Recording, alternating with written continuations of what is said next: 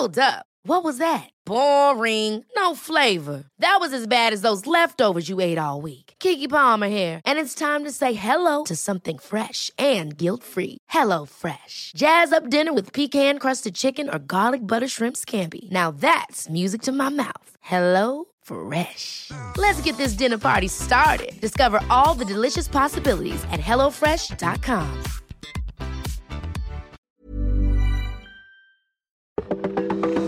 Welcome to this date in weather history for Tuesday, January 11th. I'm AccuWeather.com's Evan Myers.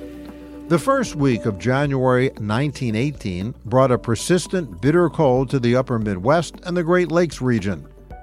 In many places, high temperatures barely reached the freezing mark. Already, shortages brought on by World War I were being felt in the region with a scarcity of fuel to heat homes. Then, an even colder air mass that had been building across the Arctic regions of Canada plunged southward into the northern tier of the United States. Meanwhile, a storm was brewing into the southern states. As that system swept northward, it brought plenty of moisture from the Gulf of Mexico along with it. The result was a vast storm of blizzard proportions that moved through the Great Lakes and Ohio Valley.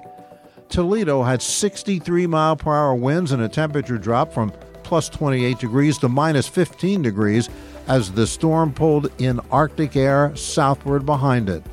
The result was a complete immobilization with no mail for two weeks in many parts of the Midwest. And that's what happened on January 11th. Be sure to tune in tomorrow for a brand new episode and find out what happened on this date in weather history.